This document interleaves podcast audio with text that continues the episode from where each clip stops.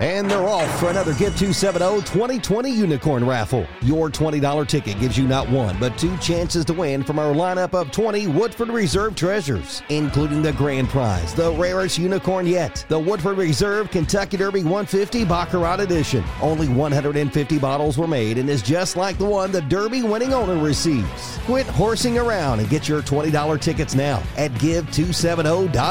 Charitable gaming license ORG 0002703.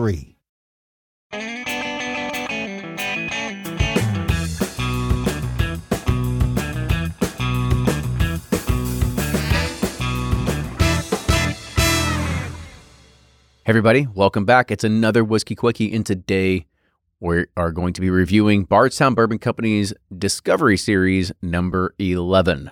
Discos. I always feel like getting a ball out and throwing my John Travolta out. I kind of like the the abbreviation of disco. I do too. It's, I, I don't know if it was the Bourbon Junkies that made it or somebody else, but Yeah. I love I love the name though. I do too.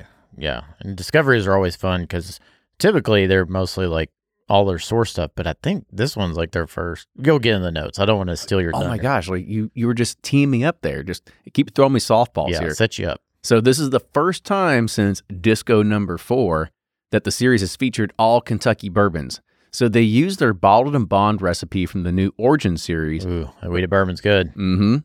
And they wanted to explore a different take so the whiskey was aged its entire life in French oak as opposed to traditional American oak.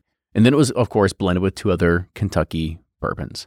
It's 118.1 proof and the SRP is $140. Okay. But I think these were all they call whatever estate distilled that was distilled by them, but or was it not? No, no, no, no. This is one component that was a state Gotcha. distilled. So and one then component. blended with other stuff. You know, they've got a whole. You know, above Well, anybody yeah, else, right. they've got a whole slew of stuff that they can work with. Yeah. All right, so on with the nose. Okay. Oh, it's nice.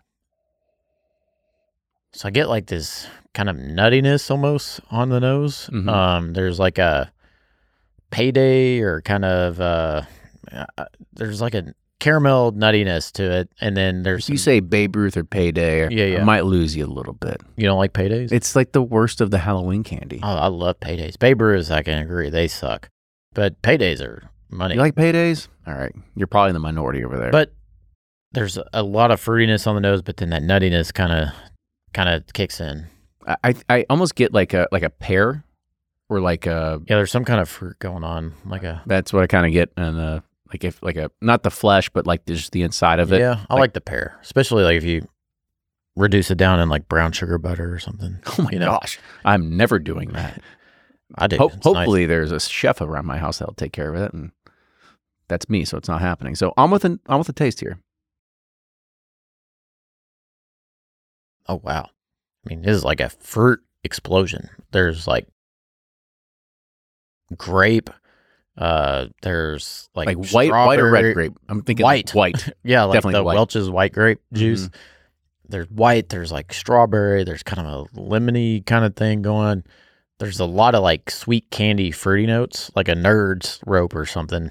For 118 proof, I'm actually really surprised how sort of light bodied it is. Yeah. Yeah, it's definitely just like so vibrant and fruity. There's and the proof I, I could be fooled that this is like one between 100 and 110 somewhere around That's probably what I would say as well. there. Yeah. All right, so on the nose, how would you rate it? Thumbs up. I really liked it. And the taste Thumbs up. Really liked it. and the finish. Thumbs up.